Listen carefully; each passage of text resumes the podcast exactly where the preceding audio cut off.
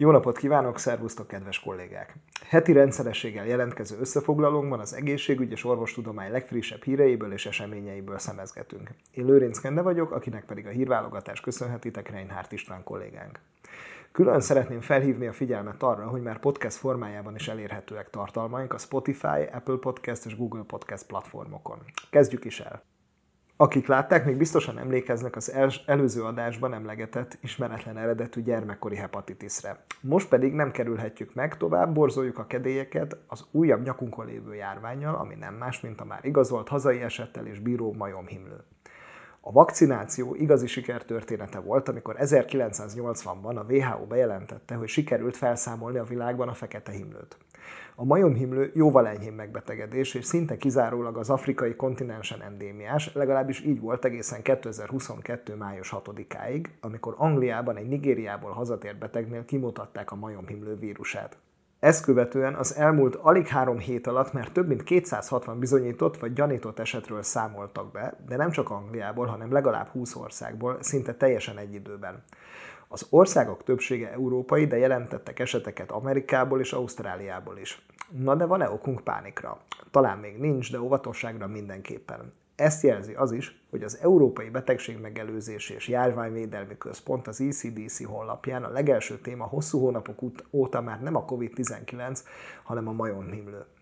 Három linket is ajánlok a figyelmetekbe, az ECDC honlapja mellett a WHO oldalán is érdemes tájékozódni, és ami különösen érdekes, hogy a Global Health folyamatosan közli a járványügyi helyzet pillanatnyi állását is. Jelenleg az EU-ban 321, világszerte pedig 557 esetnél tartunk, ami azért semmiképp sem megnyugtató. Érthető, ha most a számok hallatán a szívünkhöz kaptunk, de aggodalomra semmi ok. Gyengébb keringésűeket már is megnyugtatom a következő meccképen olvasható hírrel, ami egy zseniális innovációról tudósít. Az Európai Kardiológiai Társaság szívelégtelenség szekciójának kongresszusán Madridban mutatták be azt a mobiltelefonos applikációt, amely a páciens hangjának elemzésével meglepően nagy bizonyossággal előre tudja jelezni a szívelégtelenség akut dekompenzálódását. A 180 stabil szívelégtelen beteggel végzett bevezető vizsgálatban az alkalmazás a 39 bekövetkezett dekompenzációból 32 esetet előre tudott jelezni, vagyis 82%-os volt a szenzitivitása. Ez különösen annak fényében fontos eredmény, hogy a jelenlegi standard testsúlymérés szenzitivitása körülbelül 10-20%-os. Az előrejelzés időablaka, vagyis amilyen messzire lát előre az időben, mint egy 18 nap. Ez bőven elegendő idő lehet arra, hogy szakszerű beavatkozással megelőzzünk egy akut kardiális dekompenzációt. Ugyanakkor minden ötödik riasztás bizonyult fals pozitívnak, de a szerzők felhívják rá a figyelmet, hogy a tüdő folyadék státuszát a dekompenzáción kívül számos más tényező is befolyásolhatja, és az előre, előrejelzéseket a teljes klinikai képpel egybevetve kell értékelni. A most közölt eredmények alapján már folyamatban van egy nagyobb létszámú validáló vizsgálat is. Szintén a Medscape számol be egy érdekes genetikai kutatásról, amit pedig gyengébb idegzetűeken végeztek. A pszichiáterek régóta tudják, hogy a major elmebetegségek között meglehetősen magas a kölcsönös komorbiditási ráta, vagyis ha valaki skizofrén, jóval nagyobb esély van rá, hogy egyúttal mondjuk bipoláris zavarban is szenvedjen. Egy nemzetközi kutatócsoport annak próbált utána járni, hogy ennek mi lehet az oka. Az Egyesült Királyság biobankjából és a Pszichiátriai Genomikai Konzorciumtól szerzett adatokon végzett nagyszabású elemzés 11 major pszichiátriai betegségben szenvedő beteg génkészletében keresték a közös mintázatokat. 152 olyan genetikai variánst azonosítottak, amelyek egynél több betegséggel állnak kapcsolatban, és ezek között számos átfedést is találtak. Például skizofréniában és bipoláris zavarban szenvedőknél az elmebetegségre jellemző genetikai mintázat mintegy 70%-a megegyezik. Ugyanígy találtak genetikai párhuzamokat az obszesszív-kompulzív zavar és az anorexia nervóza között, sőt, az alacsony testtömegindexre hajlamosító genetikai mintázat is kapcsolatba hozható ezzel a két pszichiátriai megbetegedéssel. Nem meglepő módon a szorongásos zavar és a major depresszió között is erős genetikai összefüggéseket találtak, és ezek az internalizáló jellegű zavarok kapcsolatba hozhatóak a fizikai inaktivitásra való hajlammal is. A közös genetika felveti a közös terápia lehetőségét is, bár ez ma még természetesen csak teória. Ha a Medscape cikk végén levő linket keresitek fel, a Nature-ben megjelent eredeti közlemény, akkor a teljes verziót elolvashatjátok. És akkor következzen egy tippelő játék mára. Mit gondoltok, ha egy sebész ügyeletben egész éjjel operál, akkor vajon másnap napközben végzett műtétekre nézve ennek van-e következménye? Arra gondolok, hogy a másnap operált betegeknél magasabb a mortalitás vagy a szövődmények aránya, például szepszis, pneumónia vagy vaszkuláris katasztrófák. Ideális esetben éjszakai ügyelet után senki nem operál már, de azért sajnos van rá példa. A fáradtság egy olyan tényező, amit nem lehet kiiktatni, csak kialudni. Az is kézenfekvő, hogy aki fáradt, az többet hibázik, és egy több órás éjszakai sürgősségi műtét elég fárasztó tud lenni. Egy amerikai kutatócsoport nem volt rest 20 kórház 1100 sebészének és majd félmillió betegének adatait összegyűjteni a témával kapcsolatban.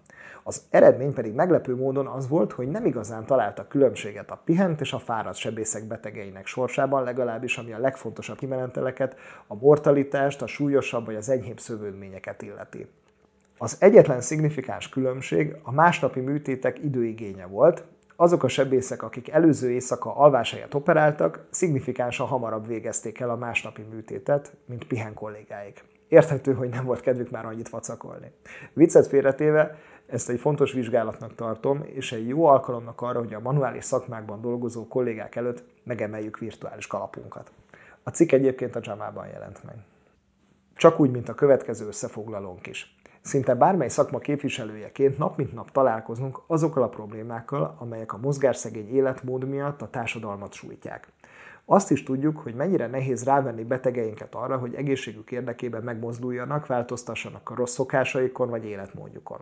Azt is látjuk, hogy az életmóddal összefüggő betegségek egyre fiatalabb életkorban jelentkeznek, és a statisztikából tudjuk, hogy a gyerekeink és a fiatalok körében egyre súlyosabb gond a képernyő előtt töltött növekvő idő, és ez összefügghet az ülő életmóddal, alvási nehézségekkel is. A nemrég megjelent nagyon tanulságos kísérlet linkjét megtaláljátok a leírásban, de ha kevés időtök van, a Medical Express-en van egy rövid összefoglaló is róla. A kutatók, de még inkább a szülők vették a fáradtságot és bátorságot, és két hétre erősen korlátozták a 8-9 éves gyerekeik képernyő idejét. Ha azt mondom, hogy az intézkedés hatása szignifikáns volt, akkor azzal keveset mondtam. Hétköznap átlagosan 45, hétvégén pedig 73 perccel növekedett pusztán ezáltal a fizikai aktivitásra fordított idejük.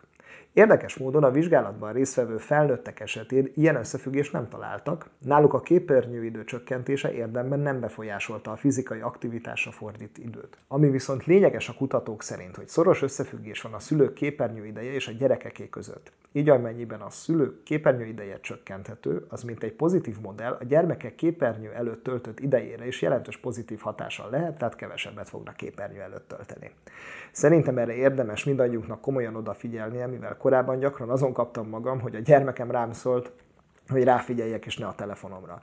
Én sajnos bizony most már én is rá kell szóljak néha, hogy ő figyeljen rám, és ne pedig a képernyőt bámulja. És mint szinte mindenbe, ebbe is lehet egy kis bőrgyógyászatot csempészni. Mivel a folyamatos telefonképernyő figyelés lefelé hajtott fejjel jelentősen hozzájárul a nyaki ráncoknak a kialakulásához és elmélyüléséhez, ami, aminek már saját terminus technikusa is van, ez az úgynevezett technek, amit aztán később mondanom sem kell, eléggé költséges kezelni különböző esztétikai beavatkozásokkal. Ennyi volt már a doktorhírek, köszönjük, hogy velünk tartottatok, jövő héten találkozunk, addig is sziasztok! thank you